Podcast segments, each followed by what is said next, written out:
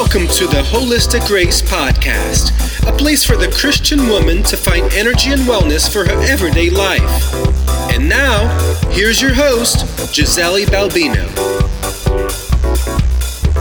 Hi, everyone. I am so glad to be back with you for episode two of the Holistic Grace Podcast. So, today's episode will be all about the mind and its huge role in creating any of the changes we would like to make in our lives. And this will be a foundational one. We'll be discussing things that we'll be coming back to again and again in future episodes, so you don't want to miss.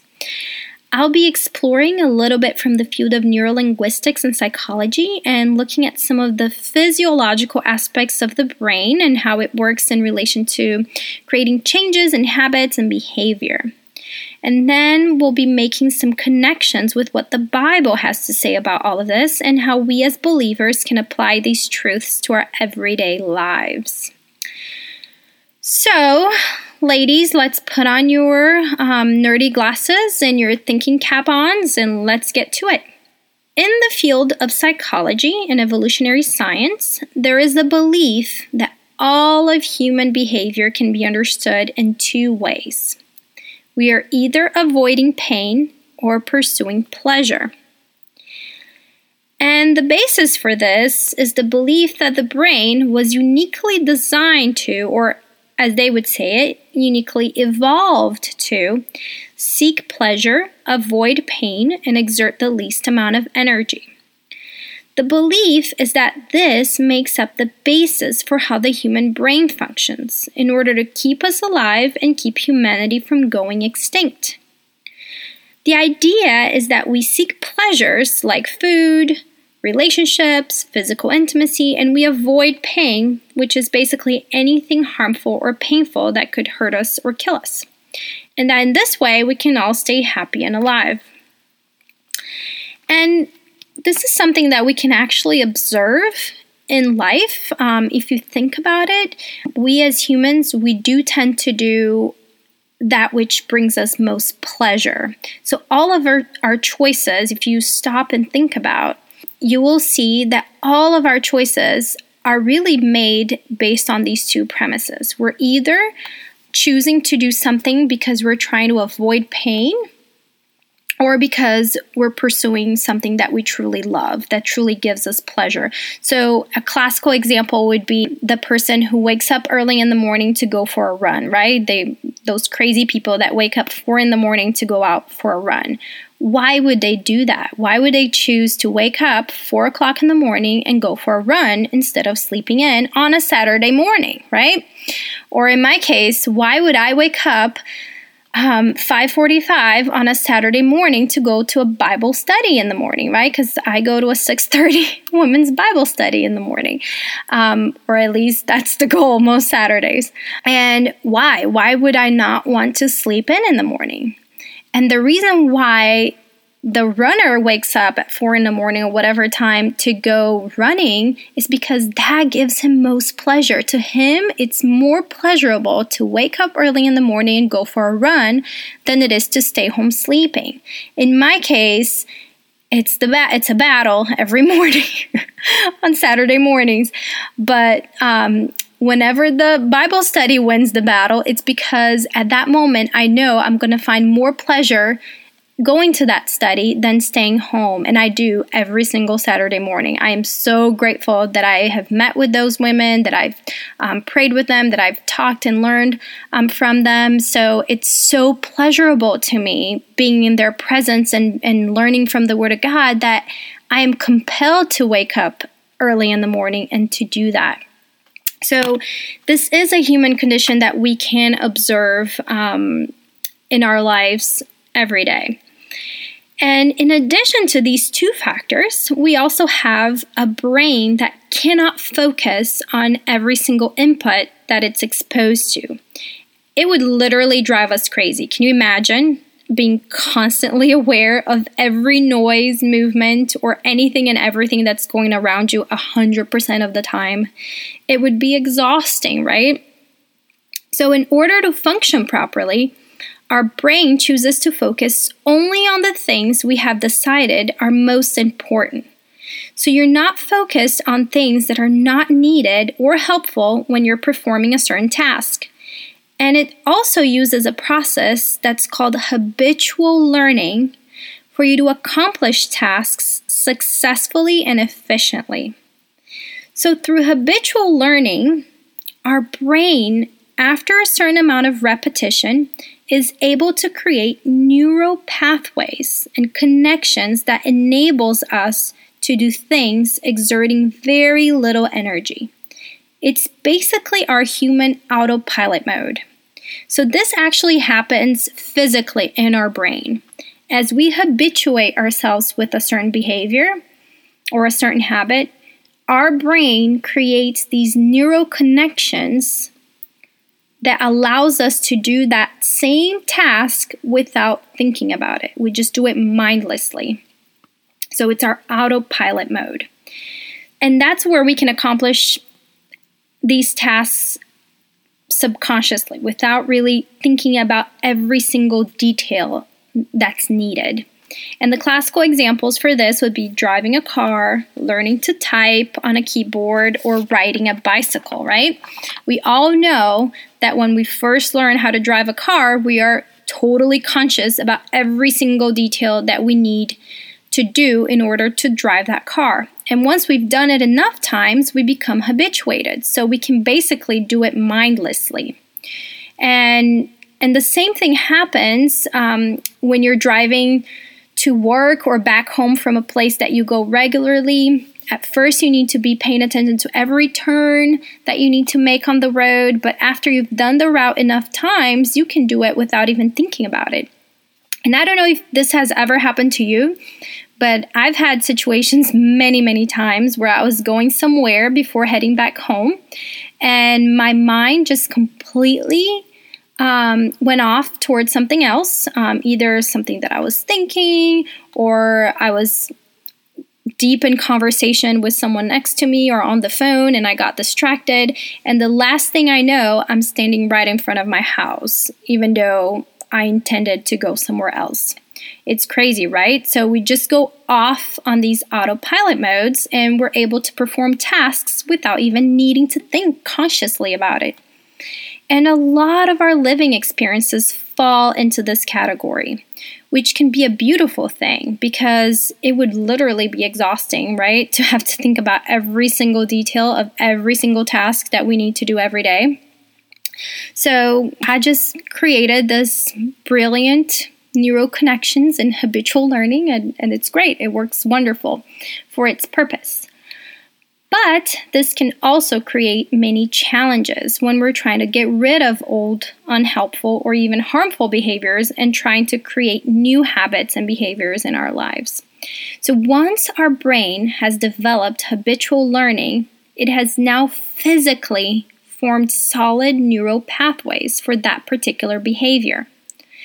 And in order for us to create any changes in that behavior, we would need to interrupt that pattern and create a new pathway to override the one that we no longer desire.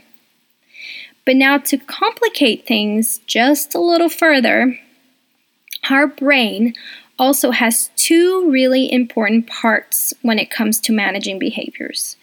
So we have the prefrontal cortex, which um, some like to call it the human brain, and we have the limbic system, um, which some like to call the critter brain. And why are these important? So, the prefrontal cortex, or the human brain, is the area that's responsible for our ability to differentiate between good and bad, same and different, predict outcome, make decisions, and have self control. So, this area is crucial in moderating behavior. It's often referred to as the executive branch of our brain. And the reason why it's because this area is responsible for a lot of our planning and decision making. And the limbic system, or the critter brain, um, which also supports a variety of functions related to emotion, behavior, motivation, and memory, its primary concern is self preservation or survival. So, maintaining homeostasis, keeping things as they are so that we can continue on living is its main job. Okay, so what you may be thinking, right? Who cares?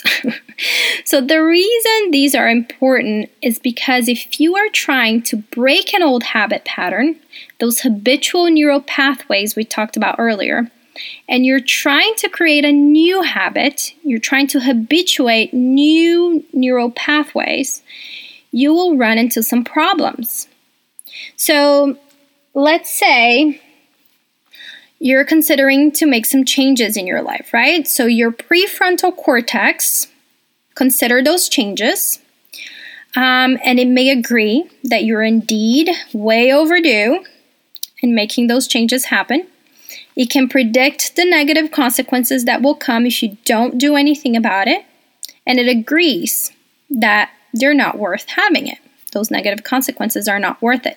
So your brain finally takes on the courage and decides, let's do this. So you get all pumped and excited and you're ready to do this. And then what comes next? I think we've all faced this. You'll still have to deal with that critter brain. So at that point, that critter brain will be hitting you like a bucket of cold water, trying to deflate all that excitement and show you all the reasons why it's a bad idea to bring about change. The critter brain does not like changes. It freaks out every time we try to create a change, be it a good change or a bad change. So remember, its job is to maintain homeostasis. It's to keep things as they have always been, be it good or bad, because you've been there, you know you've survived, you know you've lived through, so it wants to maintain you in that place. So now, not only you'll have the trouble of getting off from that autopilot mode we've talked about, the habitual learning, but now you'll also have to face the pesky critter brain, which will be causing you all kinds of fear, insecurities, anxiety, and will surprise you with all kinds of awesome reasons why you should not create any changes in your life. So, you've probably experienced this a million times in your life. Um, let's say you finally decide to wake up early and then the alarm hits, and your brain starts to give you all the reasons why you should sleep in. Oh, you deserve it. You've been doing so much lately. Or, oh, you won't even be able to focus in your devotions if you get up right now. You're so tired. Oh, you're so tired. You need to sleep in. You went to bed so late last night. Oh, there is always tomorrow. You don't need to wake up early today. You can start waking up early tomorrow right? Like our brains just gives us all kinds of thoughts and ideas and reasons and excuses um, as to why we should not make those changes that we're trying to make. Um, another um, popular one is when we decide to lose some extra pounds. Your critter brain starts to freak out. Should I really do this? I won't make it through without fill in the blank, without cookies, cupcakes, or whatever, without bread, whatever it is that you think you'll need to give up. So, why put myself through misery? It's better not to even start than start and fail again. Or, why can't I just be content where I am? Or, my favorite one, I can't make health or healthy food into an idol in my life. As you go on ignoring the fact that food is already an idol and gluttony an actual sin in the Bible. Ouch. Trust me, I've been there myself. and not to say that health can't become an idol because it totally can.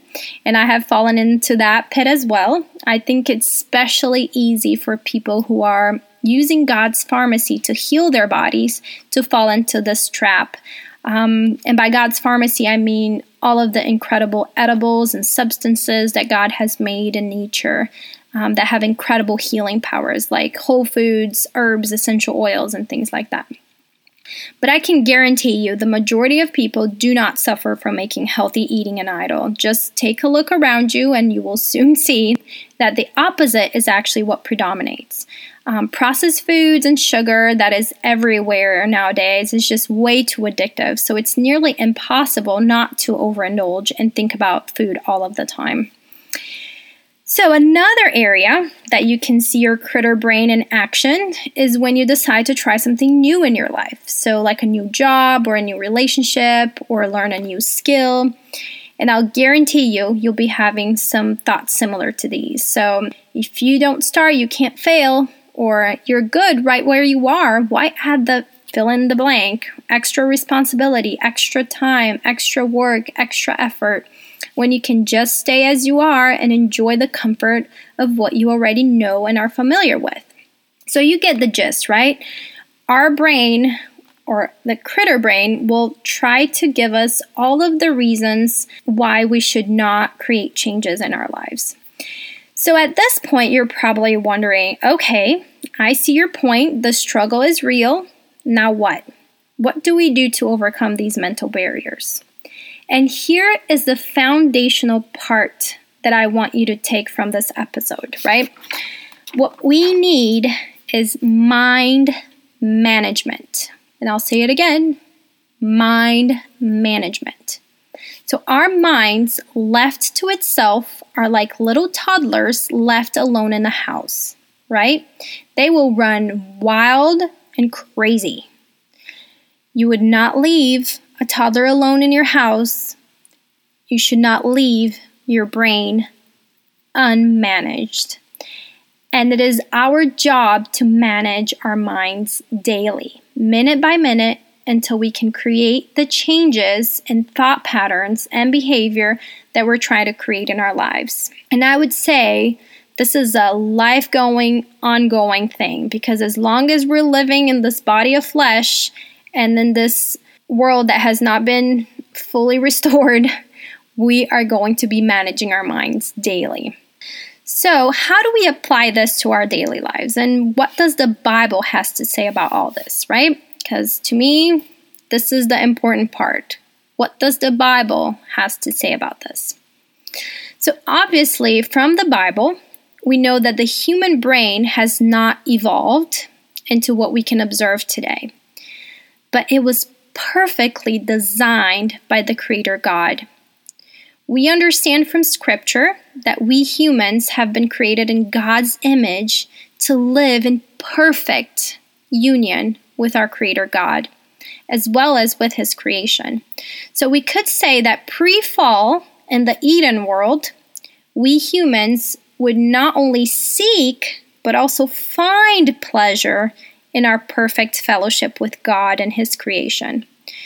And there was no pain, so there was no need to avoid pain because there was no death, right? Humans had perfect fellowship with God and with nature. We coexisted in perfect harmony.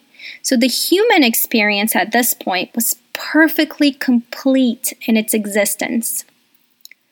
Then Genesis 3 happens. Sin enters into the picture and distorts all of reality.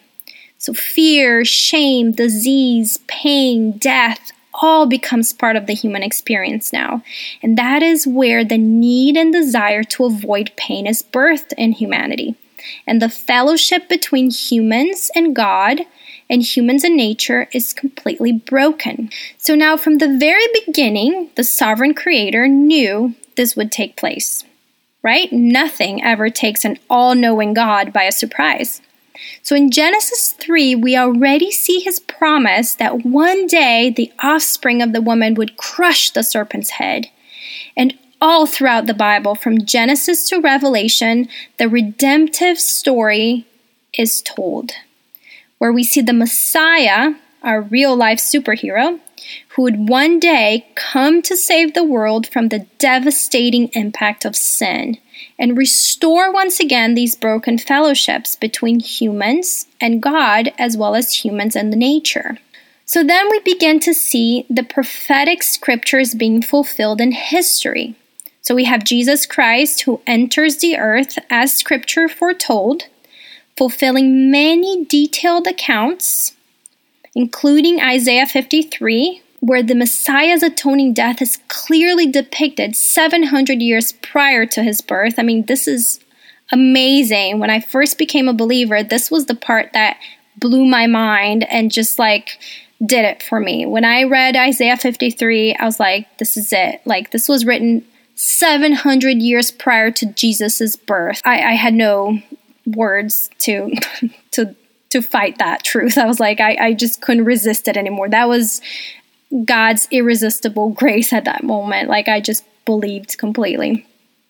So then Jesus dies, fulfilling the last and final sacrifice for the sins of all of those in every corner of the globe, from every tongue and tribe, whom God has already chosen for himself even before the foundations of the earth, to be his children for all eternity future. Wow, it's I mean it's it's amazing. And you can read about this on Ephesians 1. And through his sacrificial death, the death that was going to be required of us for our sins, and through his miraculous resurrection, we have now been made right again in God's sight. Christ has absorbed our sin, and we have been given his righteousness. Fellowship has finally been restored. Isn't that amazing? I mean, if this doesn't cause your heart to jump with joy, you probably didn't hear me right. I mean, think about it. We, sinners, all of us, we're heading towards death and eternal separation from our Creator God. And because of what Christ did on the cross, we won't anymore. Not because we deserve. No, we don't. We don't deserve to be in God's presence. I mean, we're talking about a holy God here, one that cannot be in the presence of any sin. Imagine God as the sun, right? Can anyone be in the presence of the sun and not be completely destroyed? No, of course not. They can't. The sun is way too powerful. And our Creator created the Son. So, can you even begin to imagine the type of power we're talking about here? It's mind blowing, right? It's it's it's more than mind blowing. I mean, He is the one who made heavens and earth. And he chose to be the sacrifice in our place. And now we get to live again. I mean, if this doesn't blow your mind, then I don't know what will. we have been given a second chance in life. It's like knowing you have been born with a fatal disease that has no cure for it. So you will die, and it could be any minute now. And all of a sudden, someone who is totally healthy looks at you, touches you, absorbs all of that sickness from you, and that person gets sick with your sickness and dies. And you, you are left completely healed. Wow. How would that make you feel? I mean, it's it's surreal. It's surreal. It's not it's it's the most amazing story ever told. But our Savior wasn't just a sacrificial, loving person who gave his life for another. No. Our Savior is God Himself. So He didn't just die in our place, but on the third day, He actually rose again. And that, my friends, is the miraculous. Because when He rose again, He conquered death forever forever. No more death, no more pain. And now we are living at a time in history where once again we are waiting. We're waiting for the final prophecies to be fulfilled, just like those other times in history when they were waiting, when God's people were waiting upon the prophecies that had been made to, for the Messiah to come, right? Like when it said that the Messiah would come as a baby born of a virgin and about his that talked about his atoning sacrificial death and resurrection and all of that. So they were waiting for all of that to happen. And it did happen. And now we're still waiting for final fulfillment of this epic story where our Savior will come not as a meek baby and not as a sacrificial lamb, but as a king. And oh, how glorious that day will be. And when his time is complete, all heavens and all earth will be made new again. And all of us believers will finally have our glorified bodies, praise God, and earth will finally be completely and fully restored again. We'll return to the beginning. We will return to that Eden state. Earth will be restored again completely and forever. So, if you don't have a smile on your face when you think about this incredible redemption story, you either are not a believer in which case you really should not be smiling at this point, but on your knees, repenting and believing. Or you have been habituated with the gospel story so much that it has long been buried in subconscious thinking, which is really a big shame because it is in the gospel that we find the greatest joy this world can ever offer. It is there that we find true humility, true love, true gratitude, and true forgiveness. All the things that the world seeks for generations all can be found in this one magnificent story. The best story, the one that sheds light and understanding in all of human history and all of the human condition. Okay, so here's the connection I want you to understand and I want you to take from all of this. We're all born into the sinful condition. We all have reality and truth distorted in our minds, in our body, and in our soul. We see and relate to people and to the world through these distorted lenses. Our emotions, our feelings, our thoughts are all distorted by sin the way we view ourselves, the way we view others, the way we experience things, the way we view God, they are all distorted by sin. But through Christ's death on the cross, he has made us right again.